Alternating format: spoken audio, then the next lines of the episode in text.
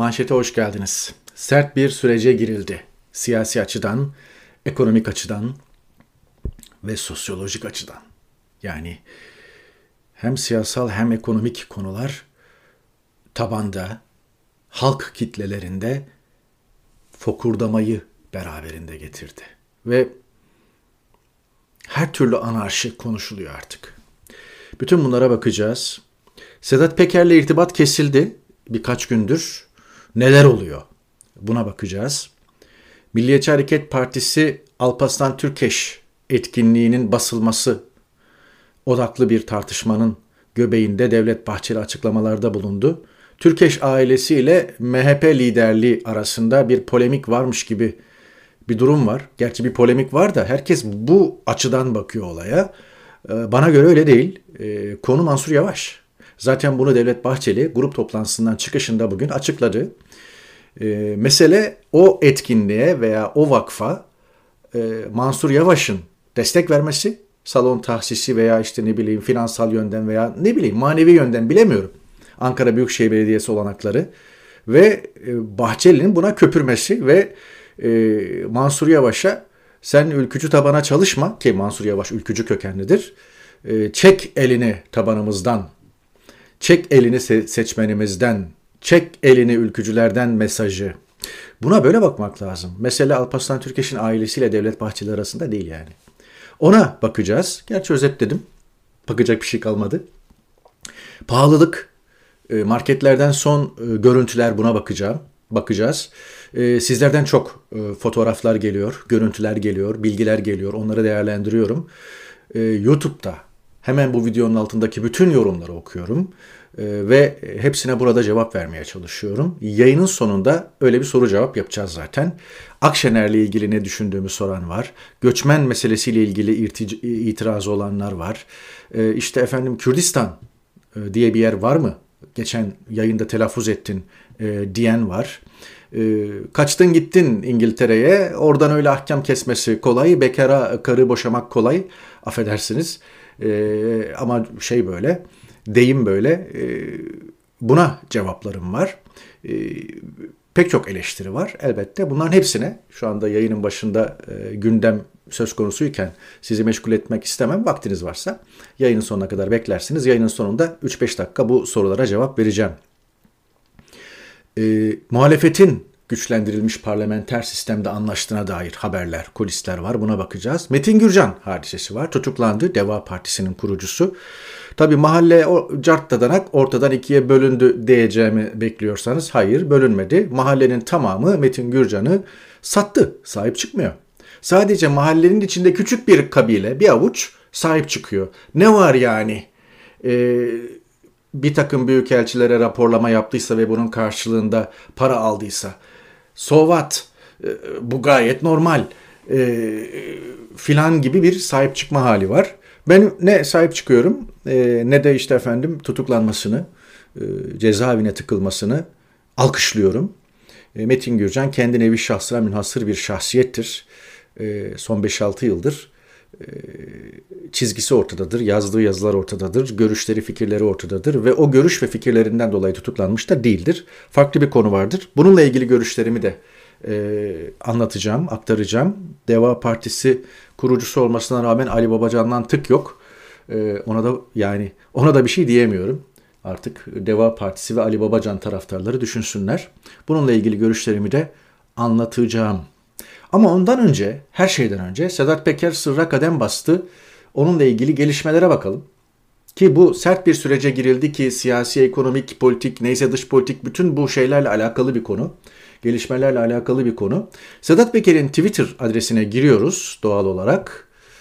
Ondan haber almanın tek yolu bu şu anda. Ve son e, paylaştığı ya da RT'lediği tweetlerin ki çok aktif e, Twitter'da 24 Kasım tarihli olduğunu görüyorsunuz.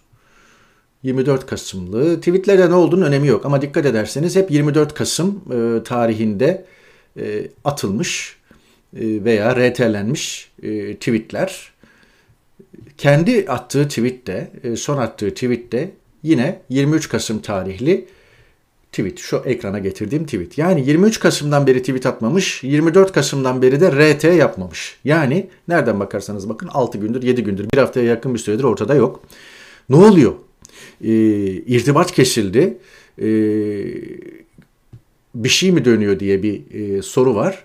E, burada e, Erk Acarer Artı TV'de çıktı ve Sedat e, Peker'in son durumunu Ayşe Yıldırım'a anlattı. Hem internet hem telefonları kesilmiş durumda. Çocuklarının internet üzerinden yapması gereken derslere bile izin verilmiyor e, gibi bir açıklama yaptı. Bu açıklamayı da 27 Kasım'da yaptı. E, Erk Acarer ki er, Erk Acarer Sedat Peker'den gelen bir takım bilgi ve belgeleri kendi Twitter hesabından veya YouTube kanalından yayınlamayı sürdürüyor. Onu da haber verelim. Yani 3 gün önce yaptığı açıklamada da Sedat Peker'in interneti kesildi. Bir biçimde işte haberleşmeye çalışıyoruz. Çocukların internet üzerinden yapması gereken derslere bile izin verilmiyor filan dedi. Ama sonra da şu ortaya çıktı. Sedat Peker'in avukatı Ersan Barkın müvekkilimden 5 gündür haber alamıyorum. Dün akşam Tele1'de konuşmuş, Tele1 kanalına konuşmuş. Dün akşam konuştuğuna göre 29 Kasım, 5 gündür haber alamadığına göre 24 Kasım'dan beri haber alamıyor. Yani tweetlerin, RT'lerin kesildiği tarih. 24 Kasım'dan beri tweet, RT yok. Sedat Peker'in Twitter hesabında. O gün bugündür müvekkilimden haber alamıyorum diyen Ersan Barkın, Sedat Peker'in avukatı. 27'sinde de interneti kesildi diye Erk Acarer Artı TV'de açıklamıştı. Şöyle konuşmuş e, avukatı. Kendisine ulaşılamadığı haberinin kamuoyu gündemine gelmesinden bir gün önce devam eden bir davasıyla kendisiyle iletişim kurmuştum. O günden bugüne kadar iletişim kurmadım. Sadece yakınındaki bir kimse aracılığıyla bir WhatsApp mesajıyla bir dosyaya dair bir iddianame talep edildi benden. Dolayısıyla 5. 6. günü buldu benim kendisiyle iletişim kurmamın üzerinden geçen diyor. Evet zaten Türkiye dışında kendisiyle ilgili yürüyen bir dava yok. Türkiye'de yürüyen davalar var. O davalarda kendiyle ilgili iki tane kırmızı bülten talebi var. Bu davalarda kendine ben vekillik ediyorum diyor. Sedat Peker'in kendine yönelik baskı kurulacağı ve iletişim kanallarının kapatılacağı yönündeki kaygı içinde olduğunu da belirtmiş avukatı. Bu 4-5 günlük kesinti bu kaygının haklılığını gösteriyor sanki demiş. Sanırım dün Birleşik Arap Emirlikleri'nden bir telefon numarası kendisinin yakını olduğu bir kimsenin devam eden iki davada iddianame talebine karşılık verdim. Dolayısıyla yakınındakilerin iletişim, iletişim numaraları bende yok. Kendisi de zaten avukatlarıyla aracısız iletişim kuran bir kimse. Diğerlerinin böyle bir tecride maruz kalıp kalmadığı konusunda bilgim yok demiş. Yani sadece dijital tecrit, tecrit değil, internetinin kesilmesi değil, telefon bağlantısı da Sedat Peker'le kesilmiş görünüyor. Yani son derece enteresan bir durum. Ee, bakalım iş nereye gider, ne olur? Şimdi e, bir diğer konuda ana konu e, MHP'deki hareketlilik ne oluyor? Mansur Yavaş'ın ismini neden karıştırdı? E, Devlet Bahçeli. Şimdi Hakan Ünser, e, Milliyetçi Hareket Partisi daha doğrusu 28 Kasım'daki Alparslan Türkeş'i anma etkinliği ile ilgili bir takım tweetler paylaştı. Ve Hakan Önser'in e, ilk paylaştığı tweet şuydu. Doğum günü vesilesiyle 104. doğum günüymüş. Başbuğumuzu anmak için bir aradayız diyor ve salondan e, bir fotoğraf paylaşmış. Yeni Mahalle Belediyesi salonu olduğu anlaşılıyor salonun. E, bir anma toplantısı, konuşmacılar var belli ki bir panel havasında geçiyor katılımcılar var. Toplasanız belki hani 150-200 kişilik bir salon. Belki daha da fazla olabilir. Buradan görebildiğim kadarıyla söylüyorum. Sonra polis işbirliğiyle saldırı başladı diye şu tweet atıyor ve işte burada görüntüler görülüyor. Fakat burada polis işbirliğiyle demesi de son derece enteresan. Şimdi bakıldığında e, Alparslan Türkeş Vakfı tarafından Ankara'da düzenlenen bir etkinlik bu. E, Ülke Ocakları eski genel başkanı işte bu görüntüleri paylaşınca Hakan Ünser saldırı görüntülerini paylaşınca gündeme geldi hadise ve e, olayla, olayları MHP Ankara İl Başkanı Turgay Baştuğ'un tetiklediği e, iddia ediliyor. Bir de böyle bir e, konu var. Peki e, Turgay Baştuğ e, ne demiş? E, ona da e, bakacağız. Turgay Baştuğ e, Milliyetçi Hareket Partisi'nde e, Ankara İl Başkanı e, ve e, kendisi Twitter hesabından özellikle bu Milliyetçi Hareket Partisi etkinliğine ilişkin e, tweetleriyle dikkat çekti. Ben o tweetleri ayırdığımı düşünüyordum ama evet. Şimdi ekrana veriyorum. Kusura bakmayın. Çok kısa bir bekleme oldu. Turgay Baştuğ'u görüyorsunuz. E, Milliyetçi Hareket Partisi ile e, profil kapak e, fotoğrafı yapmış. Milliyetçi Hareket Partisi Ankara İl Başkanı. Burada e, kendisi e, attığı tweetlerde özellikle bu saldırının e, Milliyetçi Hareket Partisi'nin e, Milliyetçi Hareket Partililerin, ülkücülerin Alparslan Türkeş'i anma gününe yaptığı e, saldırının e, azmettiricisi olarak dikkat çekiyor. İşte attığı tweetler bunlar. Türkeş Vakfı Başbuğumuzu anmat programı düzenleyecekmiş. Konuşmacılar filan filan. O halde soruyoruz. İşte efendim bilmem ne. Fakat burada işte konuşmacılara şuna buna dikkat çekiyor ama şu iki satır önemli. Bu program için CHP'li belediyelerden destek aldınız mı? Kurduğunuz vakfın sponsoru CHP'li Mansur Yavaş mı? İşte zurnanın zırt dediği yerde burası. Yani Alparslan Türkeş'i bir anma etkinliği düzenleniyor. Bu vakfın ve etkinliğin arkasında finansör olarak veya destekleyici olarak Ankara Büyükşehir Belediye Başkanı Mansur Yavaş'ın adı geçiyor. Mansur Yavaş'ın eski ülkücü olduğu, MHP kökenli olduğu biliniyor. MHP'nin Ankara İl Başkanı da Turgay Baştuğ da e, hem toplantıyı 27 Kasım'da dikkatinizi çekerim hem de bunun arkasında Mansur Yavaş var diye hedef gösteriyor. 28 Kasım'da da ülkücüler gidiyorlar toplantıyı basıyorlar. Ve ondan sonra Milliyetçi Hareket Partisi Genel Başkanı Devlet Bahçeli hiç adeti olmadığı halde grup toplantısından çıkışında bir gazetecinin bir sorusu üzerine cevap verip yoluna devam ediyor. Yani neticede belli ki o soruda ısmarlama cevap da düşünülmüş. Ee, yapacağını yapıyor ve gidiyor. Neydi o açıklama ona bakalım. olaylar yaşandı geçen hafta. Milliyetçi Hareket Partisi olarak konunun üzerinde duruyoruz. Elde ettiğimiz ön bilgiler Ankara Büyükşehir Belediye Başkanı Mansur Bey'in elinin altında geliştiği kanaati hakim. Bundan sonra Mansur Bey dikkat etsin. Artık kendisinin arkasında bir ülkücü nefes vardır. Her günde takip edecek. Hadi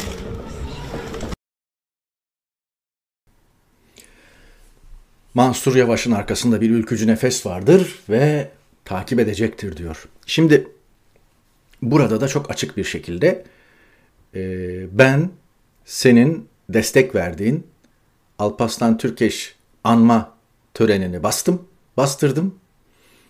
E, bu sana ders olsun. Bu konuya devam etme. Bak kulağını çektik. Devam edersen daha farklı bir noktaya gider.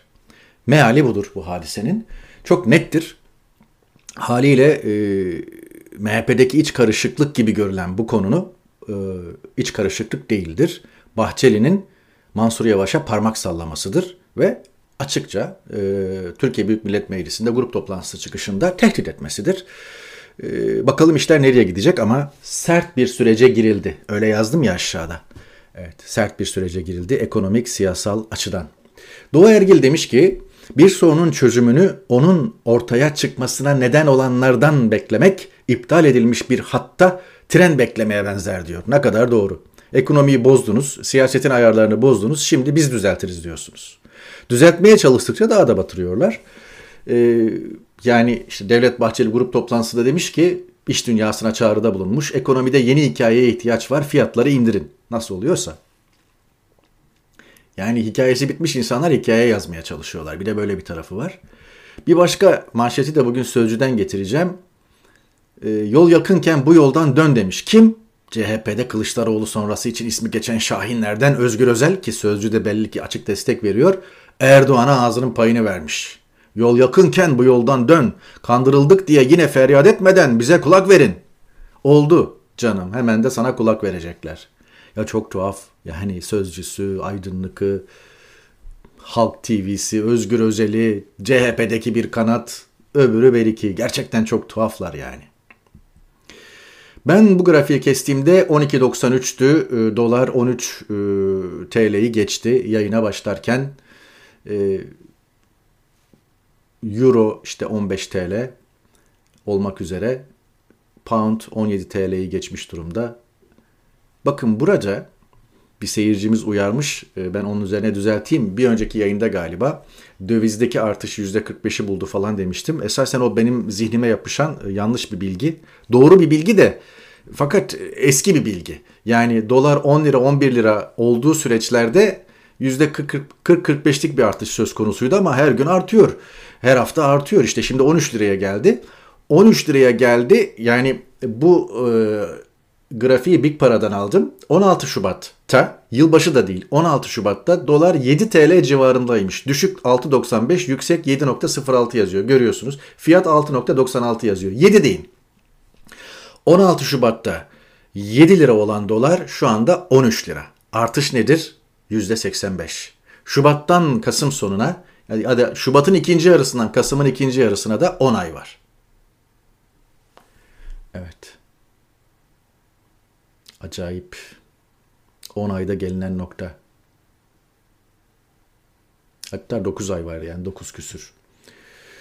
Çok e, tuhaf bir noktaya gitti. Simit 3,5 lira olmuş. Böyle giderse 5 lirayı görür diyorlar ama Işıktaş Kemal e, paylaşmış 1.75. Ne zaman biliyor musunuz? 2019 Mayıs ayında simitin 1.75 olduğunu ve 2 sene içinde simit 3,5 lirayı gördü. Yazık çokça paylaşılan bir fotoğraf. Zincirlemişler komili yudumu. Ayçiçek ya. Zincirlemişler millet alıp götürmesin diye. Ne haller yani. Çok çok tuhaf haller yani gerçekten. Yine bir e, seyircim e, pay, paylaştı sağ olsun. İşte gene komili yudum. Promosyon malzemesi olarak kullanılıyor.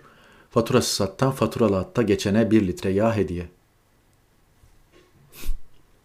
Yani burada böyle bir şeyi Avrupa'da herhangi bir yerde veya Amerika'da neyse böyle bir şeyi promosyon olarak koysalar millet poposuyla güler yani. Evet. Bir karikatür Leman'dan Ekonomi nasıl sizce? Ekonomi çok iyi, her şey çok ucuz. Allah Erdoğan'ı başınızdan eksik etmesin. Başınızdan derken e ben Bulgaristan'dan geliyorum.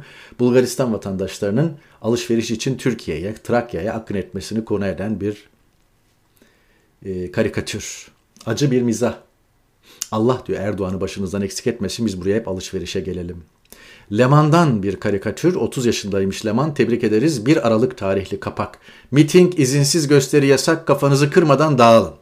İşte millet bir araya gelmiş, toplanmış, polis başlarına dipmiş. Ekmek kuyruğu bu diyor vatandaş. Evet, ekmek kuyruğu, miting değil. Evet.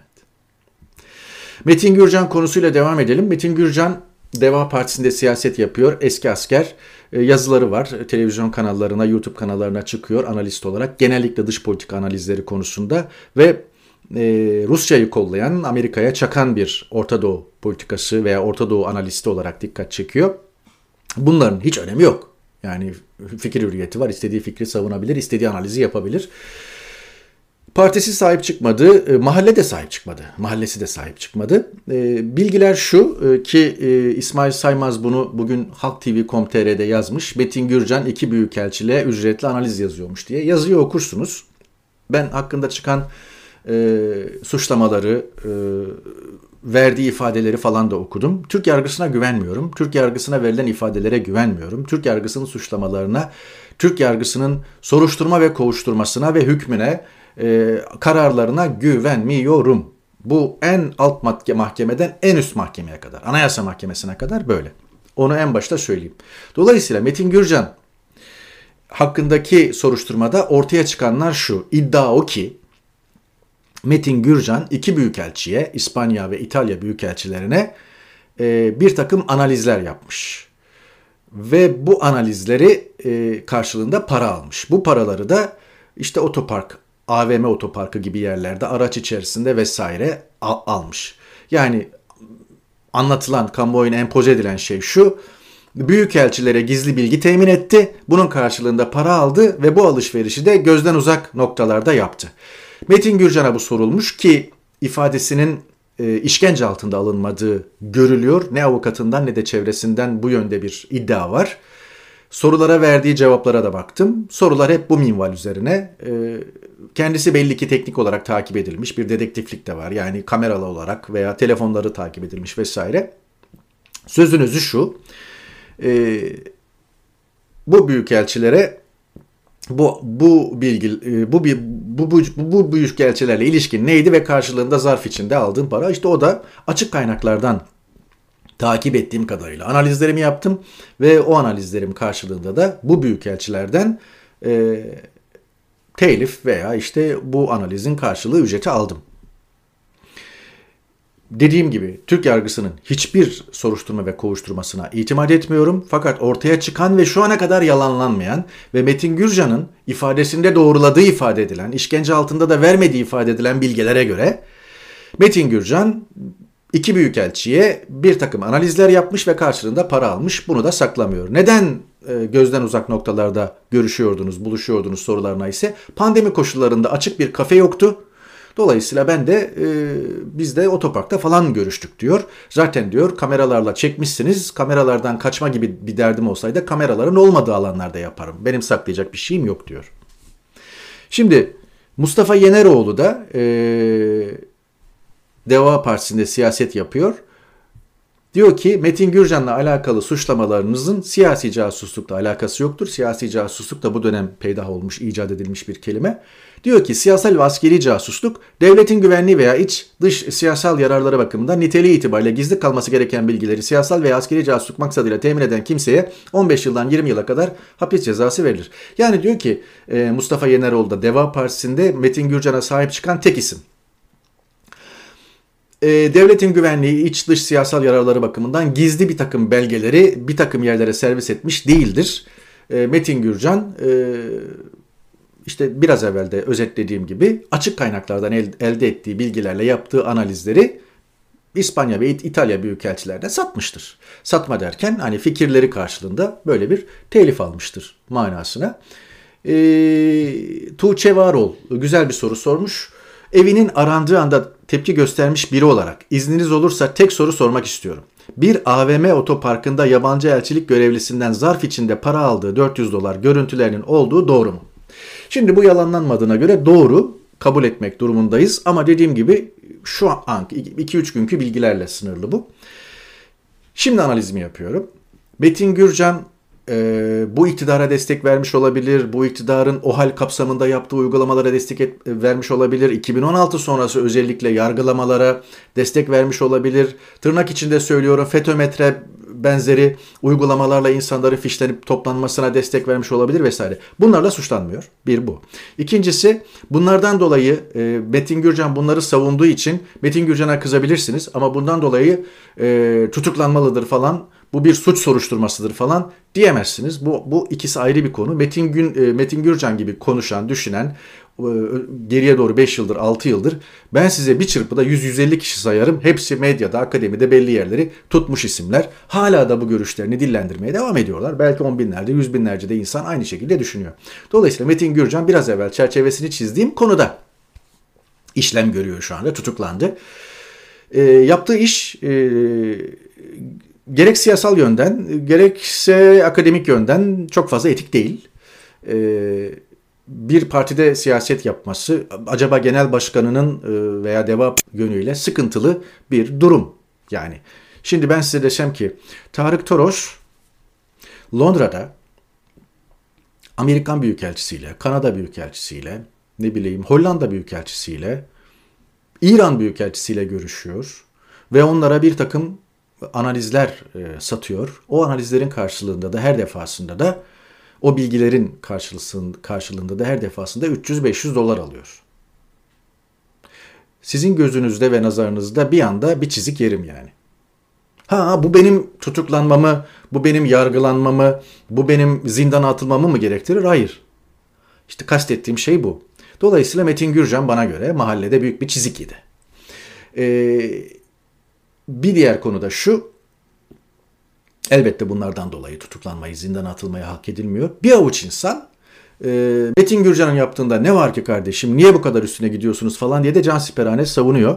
Ben Metin Gürcan'ı, Gürcan'ı bu yaptığı do- işten dolayı savunmam da yermem de yerin dibine de batırmam. Sadece e, bu bir suç değildir ve bundan dolayı da tutuklanmayı hak etmemiştir. E, Metin Gürcan'ın geriye doğru 4-5 yıldır fikri çizgisi muhalif olduğum halde, savunmadığım halde ondan e, dolayı e, sorgulanıyor, yargılanıyor değil. Ondan dolayı yargılamaya hak edecek bir eylemi var mı ben de bilmiyorum. Varsa ona da ayrıca bakılır. Diyelim ve Osman Kavala'ya geçelim. Ha o arada Osman Kavala demişken e, Cengiz Çandar'ın bir tweet'i var. Onu da okumadan geçmek istemiyorum. Cengiz Çandar fikirlerine, görüşlerine saygı duyduğum bir isimdir. Metin Gürcan'ın siyasi casusluk denilerek ipe sapa gelmez bir gerekçeyle tutuklanmasına sesini yükseltmeyen, onunla dayanışma göstermeyen kim varsa Demokrasi, özgürlük gibi sözcükleri bir daha ağzına almasa iyi olur. Osman Kavala'nın tutuklu kalması kadar karanlık bir gelişme demiş.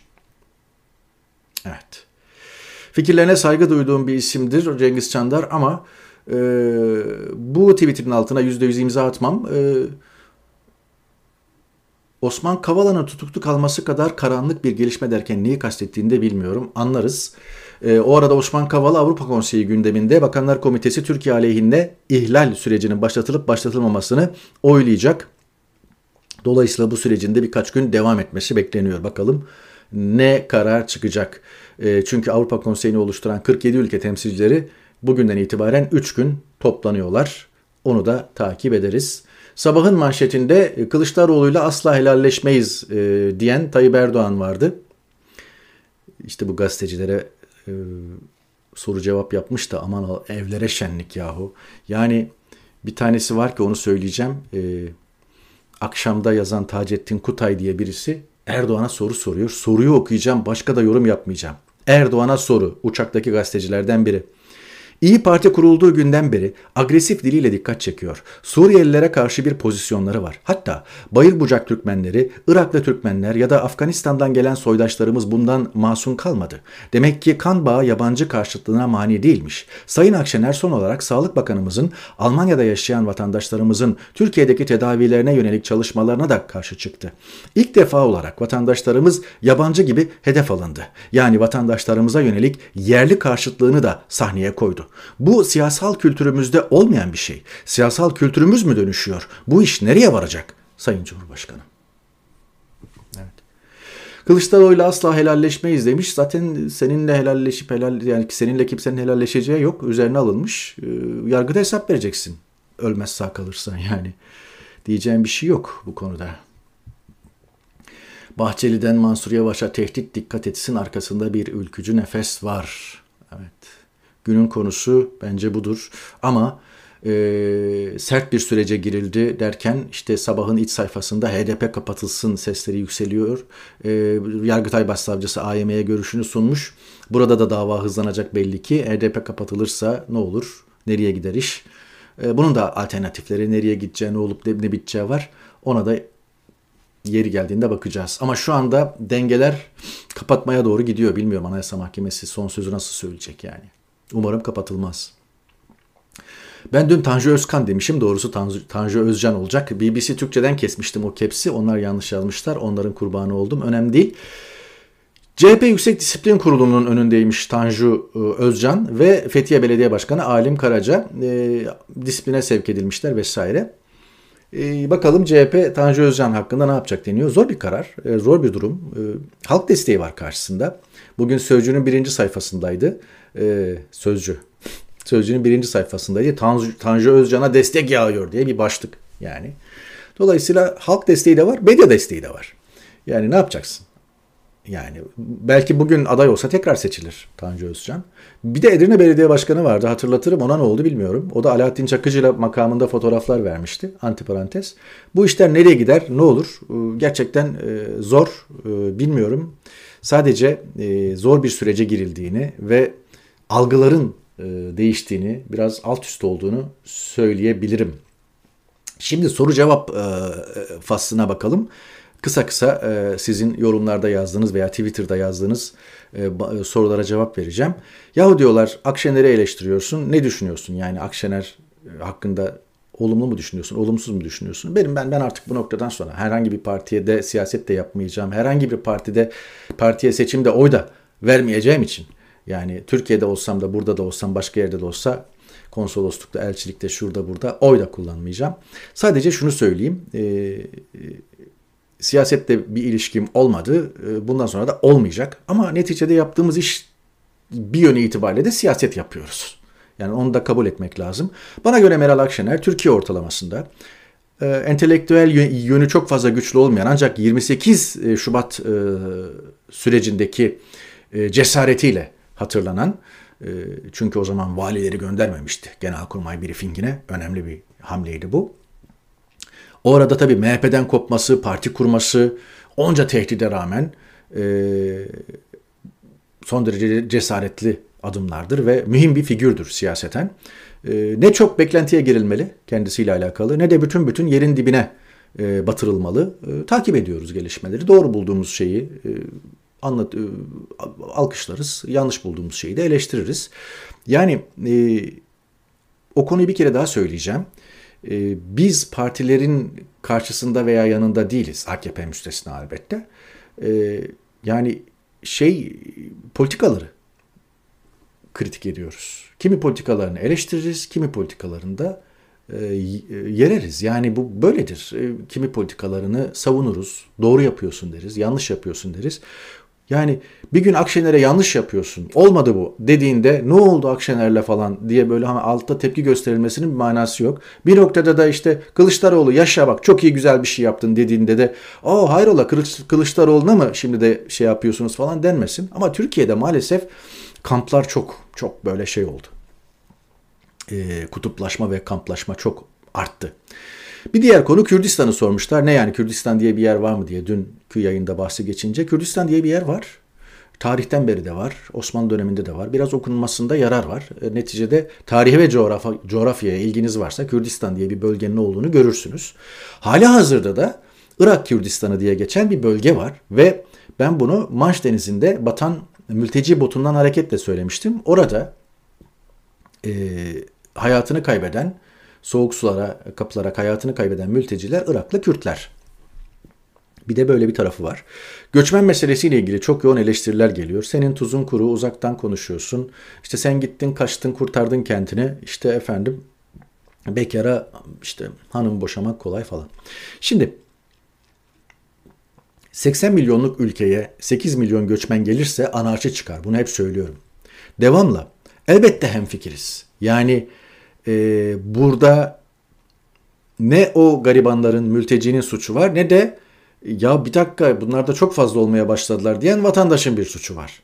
Fakat e, vatandaşla, halkla o mültecileri karşı karşıya getiren politikacılar. Her iki ülkenin politikacıları, devletler. Maalesef bu politikacılarda Tanju Özcan gibi, Ümit Özdağ gibi görünen Türkiye'de e, öfkeyi halka yüklüyor. Ve bir kıvılcım ateşliyor ardından bekliyorlar olacakları. E, kim kendi mahallesinde Suriyeli ister, Afgan ister baskın bir şekilde?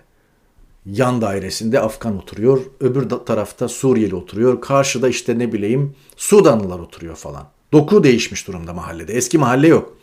Kim ister bunu? Kimse istemez. Dünyanın hiçbir yerinde de bu istenen, arzu edilen bir şey değil.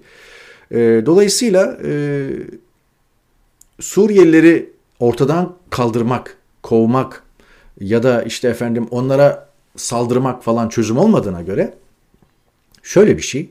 Devlet bir risk analizi yapacak. Devlet krizi yönetecek. Devlet bir mülteci politikası belirleyecek. Nitelikli, niteliksiz, eğitimli, eğitimsiz çocuklarıyla beraber, eşleriyle beraber mülteci kampları veya köyleri oluşturacak bir şehir de tasarlayabilir. Bunu bütün ülke satında belli şehirlere dağıtabilir. Belli pilot bölgeler tesis edebilir vesaire.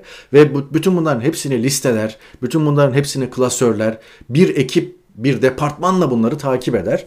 Bunların hiçbiri yapılıyor mu? Hayır yapılmıyor. Tamamen saldım çayıra, mevlem kayıra. Her isteyen istediği yere gidiyor, yerleşiyor, oturuyor, klonlanıyor. Yani e, şey yapıyor, bir klanlar oluşuyor, gettolar oluşuyor vesaire. Haliyle de gittikçe aynı e, metan gazı birikimi gibi bir gaz birikiyor ve artık bunun nerede patlayacağı e, belli olmuyor. Dolayısıyla her şeyi halka bırakar, bırakırsanız, her şeyi vatandaşa bırakırsanız anarşi çıkar. İnsanlar birbirinin üzerine yürür, kan dökülür.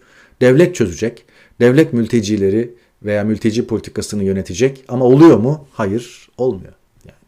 Dolayısıyla hani ben bu konuyu anlatmaya çalışırken son derece dikkatli kelimelerle her, işin her iki tarafına bakarak anlatmaya çalışıyorum ama neticede bazen anlaşılmıyor. Ee, usanmadan, yılmadan bu konuyu anlatmaya e, ve bu konunun sebepleri, sonuçları üzerinde durmaya devam edeceğiz. Çünkü önümüzdeki yıllarda belli ki bu konu hep gündemde olacak. Diyorum ve e, bitiriyorum bugün de manşeti. Bir sonraki yayında görüşmek umuduyla efendim. Hoşçakalın.